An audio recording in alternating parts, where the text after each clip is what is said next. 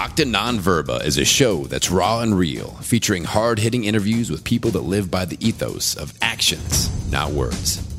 Marcus Aurelius Anderson is a TEDx speaker, best-selling author, veteran, and leadership and mindset coach.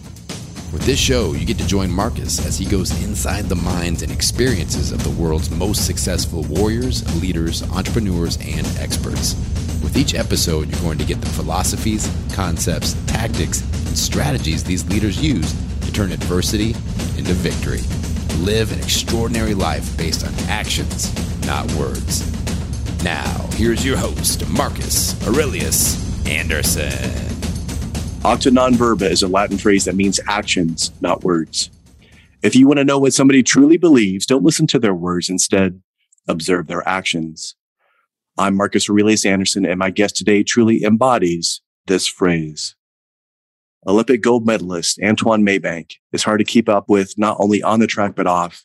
He has proven his drive, adaptability, and time management skills in many ways over the years and over the course of his career. But his greatest strength lies in the ability to consistently motivate those around him.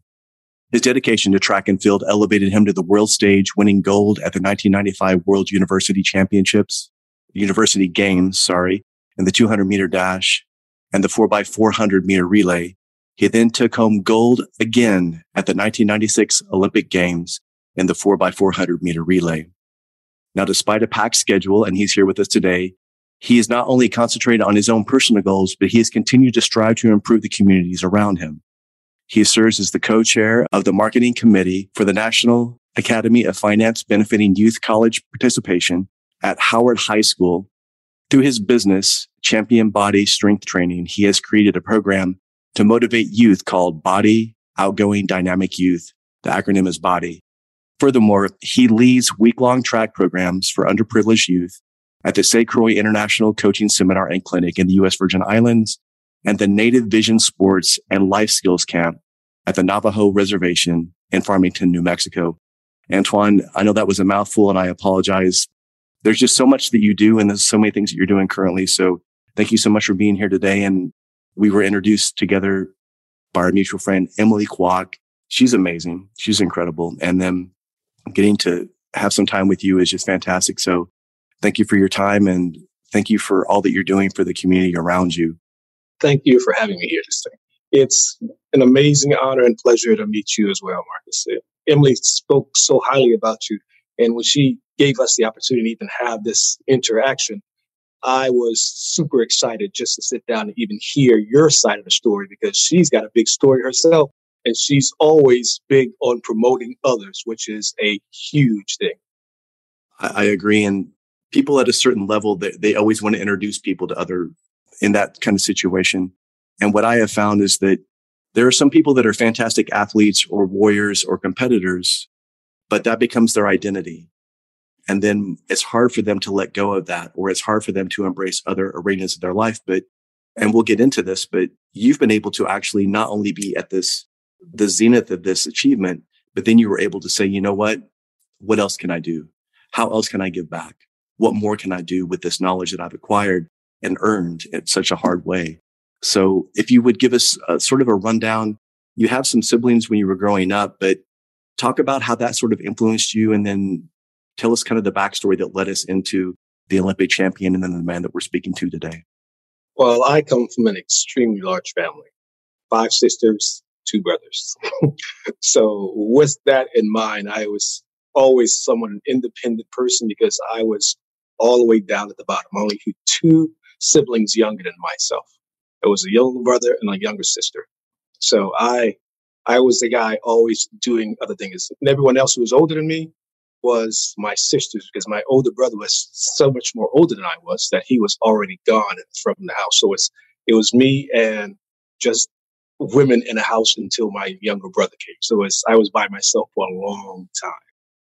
Uh, but it's it was a learning experience, because being in a house full of women gives you a different perspective on how to interact with women, how you treat women, how you respect women. And I said these guidelines that I was granted growing up in South Carolina, my family, made me the person I am today. So I I take honor and umbrage in growing up in a house full of women, because they, they've taught me so much. Yeah, they helped you develop in ways that you wouldn't have developed if it had just been strictly a male-oriented household. And that's, I think that's a, a big testament to what you're doing today. Mm, absolutely. Because it's, I find out that when I'm interacting with my daughter, she is one hundred percent a, a daddy's girl. And I appreciate that so much. so, so she, she always comes to me and asks for my, my guidance and my, my information, my opinion on things. And, and I love it. My son asks me for my opinions. My daughter, she is, she is always constantly on the phone. And I think I appreciate that so much, because she has her mother that she go to, but she, she sees me as someone who's going to give her some different opinions that has a different spin than the female perspective. So, which is huge for me. Yeah, that's the beauty of having both of those sides to kind of look at the coin from. And as we see so so often, if we only see it from one side, then that means we're often blinded to the other opportunities from the other viewpoint. And so, was track always a love for you? Or you were always athletic growing up? Track was was a, I guess, a journey. That's what I would call it, a journey. Because at a young age, I knew that I was not, or my family was not going to be able to pay for college. So I had to figure out what I needed to do to be able to go to college. So I tried every sport imaginable. And that's, that's one of the things I speak to the kids about. I tried soccer first, tried baseball, tried boxing, tried football. And when I landed on track, it was the perfect fit. It's simply because I can just hold myself accountable for my success in that sport. The other sports, they're great. They help with team building, working together with others. But track itself, it is a solitaire sport with the exception of running relays. You can get out and your your acceleration, your greatness comes from how much you're willing to commit to the sport itself, how much you're willing to make choices to actually benefit you overall. So track was like a way for me to get out, exert that additional energy, and grow as a person, because with track, it's it's time management. That's how I look at it when I speak to kids, because it's down to the the hundreds and thousands of seconds. So that that's another reason that I love track, is because it teaches you how important every moment is in life that you have. Yes, even that half second can be the difference between not only success and failure, but living a fulfilled life or living a life of quiet desperation and compromise. Exactly. I truly agree. And so the things that you learned as an Olympic athlete, I know that that serves you in every arena that you enter now.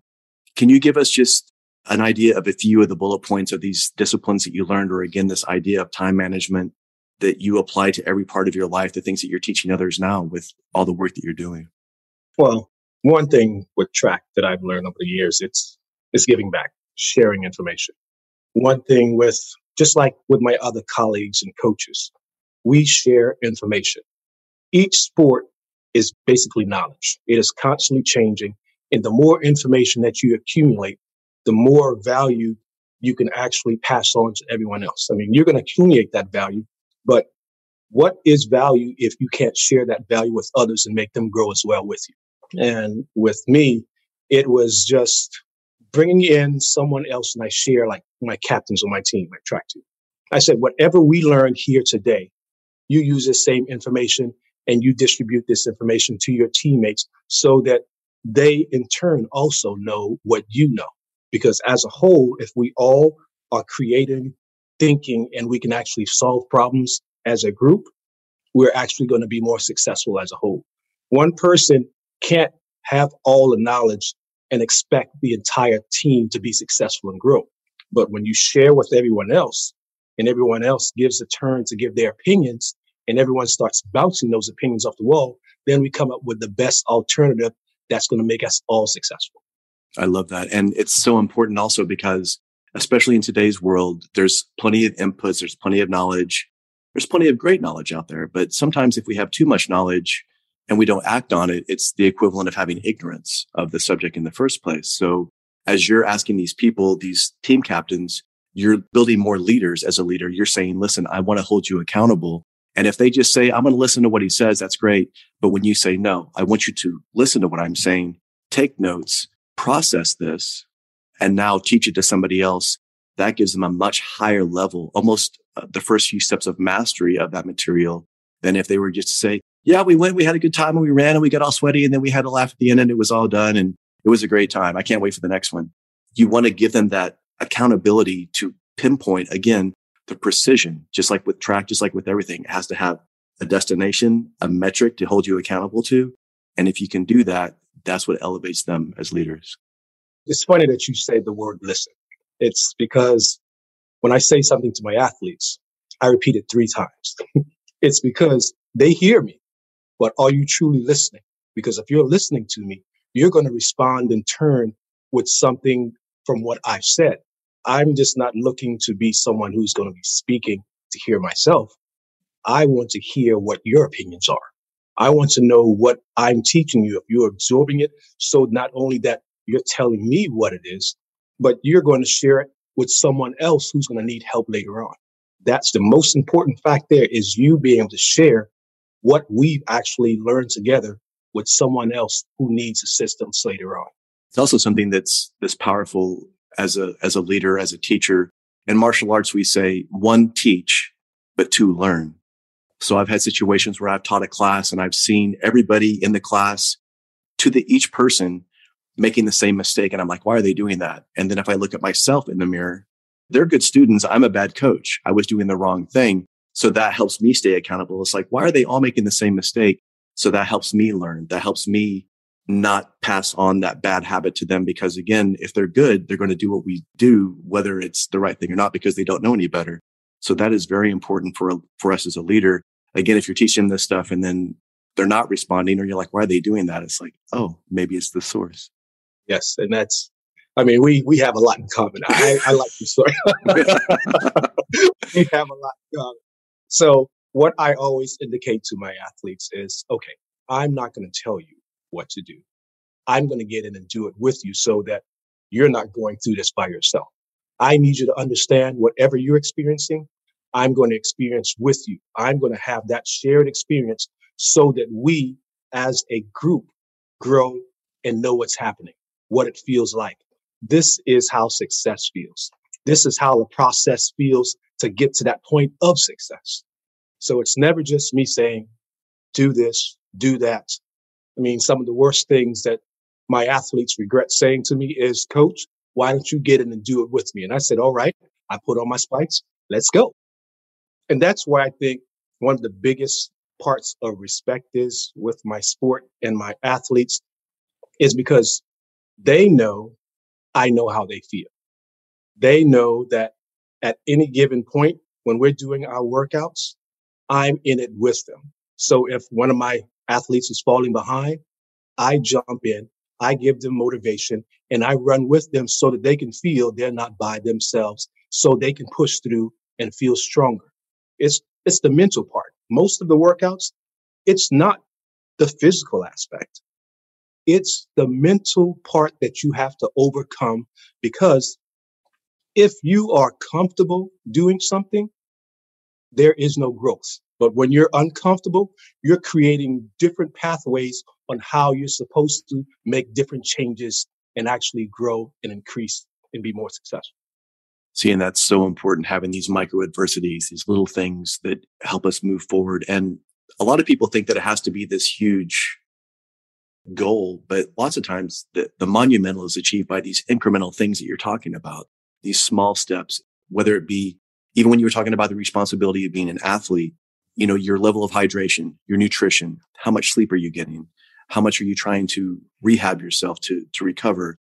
These things, they all make a huge difference. And at the highest level, especially at the level that you were at, that you are at, and that you're teaching people, that can be the difference between being at ninety-eight percent and ninety-nine percent. And that's what separates victory from defeat.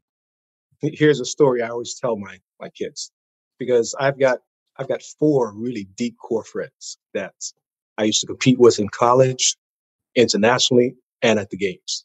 And once a year, one of my friends, he sends a photo and he posts it online. And it's, it's to make me aware of what I wasn't paying attention to. And it was the fact that he beat me in a race that I should have won hands down. And it was not like a small race. It was, it was our N C double A nationals. And each year he posts a photo so that I can understand and remind me that, hey, nothing is actually guaranteed. You have to go out and work hard every single day. Soon as you ease up, that means the next person who's working just as hard as you, they will make a small progression and move forward. So constantly, each time, no matter if we're just making small steps, we always have to find a way to move forward and figure out how we're going to progress, not only physically, but mentally, and at the same time, share that information again. That's it. Like you said, by sharing that information, it reinforces it again to us. And dare I say, as we get higher up in these levels of, of skill sets or even mastery, sometimes it's not about learning things. Sometimes it's about remembering things that we took for granted. If we take an opponent or an event for granted with this assumption, with this hubris, it can often come back and catch us. Yes, uh, most definitely. You you said we're remembering things, which is another good thing. I mean, we're we're just hitting it off. We're hitting it off. Kindred spirits. I love it. So I always tell my athletes, I had a conversation with one of my athletes on Monday, and she's not having the best year that she anticipated. She says last year she she was doing extremely well. This year, she's not getting to that point. So I said, we have muscle memory. So if you've done it before in the past, we just need to figure out how we're going to get back to that same point. It's not that you can't do it.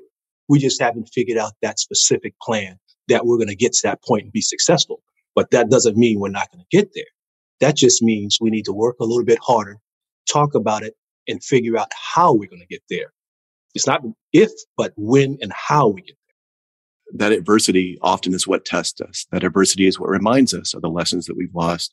The reason why it hurts so much is because it's trying to get our attention and say, hey, are you listening? Okay, now that I have your attention and now that you're in pain and you broke all this other cycle, pay attention to this. And I'm going to keep doing this until you figure it out. And like you said, you're able to be there to show that to them because you've lived it. You've experienced it at the, at the highest level.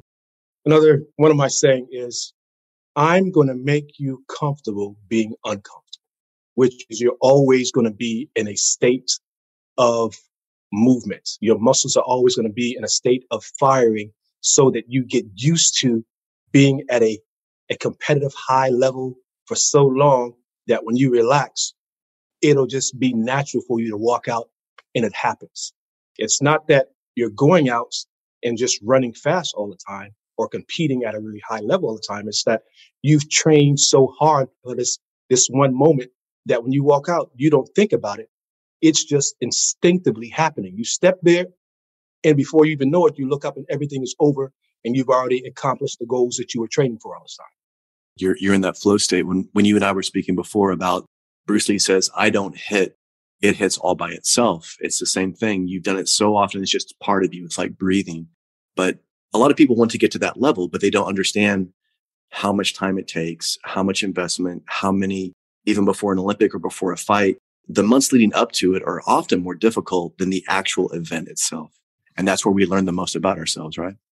Yes, we, we learn a lot about ourselves. The, the biggest part of my training for me personally, and where I try to work with my athletes, is always mental. I am constantly talking to them. It's because it's making them aware that they can accomplish things that they don't know they can accomplish yet. So me, my job is to make sure that their confidence level, if it's low, even though they might be in the fittest shape of their life, they might not compete well. But mentally, if they've actually played this, this process over in their head, seeing that they're going to accomplish their goals, they're going to be in a state that they can actually walk out and not have any negative thoughts that's going to distract them and make them turn or veer off course. Yeah, and that's wasting energy mentally, emotionally, physically that could be applied. And again, it may not seem very much, but man, at those levels where quarters of a second matter, it can be all the difference in the world. So when a person sees an Olympic level athlete like yourself, a gold medalist, what is the biggest misconception that people have of you? Biggest misconception is the first question I get all the time.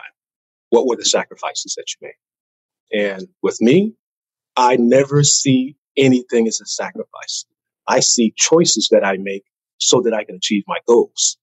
Every choice has a reaction that's moving forward for me. A sacrifice meaning you're taking something out that you really want, but a choice means you're making a decision that's going to make you go forward, add another step, then another step, then another step, without feeling that you actually took something away, but you're adding value when you make a choice versus a sacrifice where you're taking something away.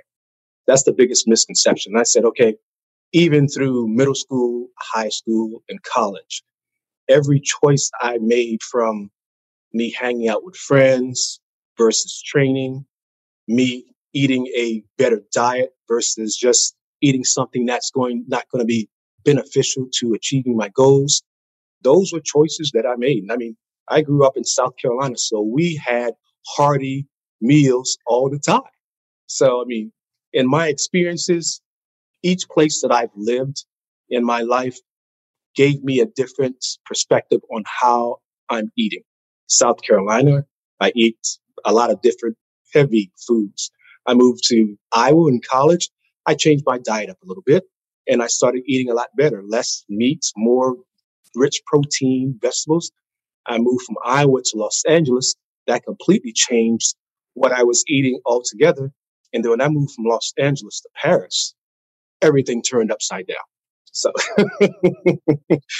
everything turned upside down. And I was like, okay, that diet that I learned when I was in, living in France, I still eat that way today.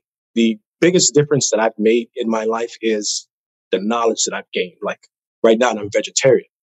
And all my friends are looking at me like, if you don't eat meat, something's wrong and we need all the protein from the meat.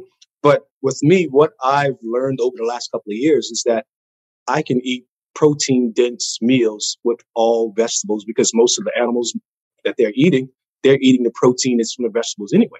So it's perspective on things. And I made a choice to not eat meat. And it's it's turned out to be one of the best decisions I've made in my life right now. Yeah, that was a decision, not a sacrifice, right? Exactly, a decision. That was part one of my interview with Olympic gold medalist, educator, and motivational speaker, Antoine Maybank. You can hear part two of the interview on the next episode of Acta Non Verba, where Antoine returns to discuss how in-the-moment adversity requires long-term mindset strategies. Antoine also shares how to elevate yourself to the level of your own expectations, how he learned to fully trust himself after recovering from an injury, and the common mistake of letting adversity become your ceiling. Until next time, live a life of actions, not words. Live a life of Acta Non Verba. Thank you for listening to this episode of Acta Non Verba. If this message resonates with you, please share it out with others on social media. Hit that subscribe button and leave a review for the show anywhere you listen to podcasts. To learn more, please go to marcus aurelius anderson dot com and join his Acta Non Verba Inner Circle to get exclusive content, news, and information. Until next time, remember, talk is cheap. Live your life based on actions, not words.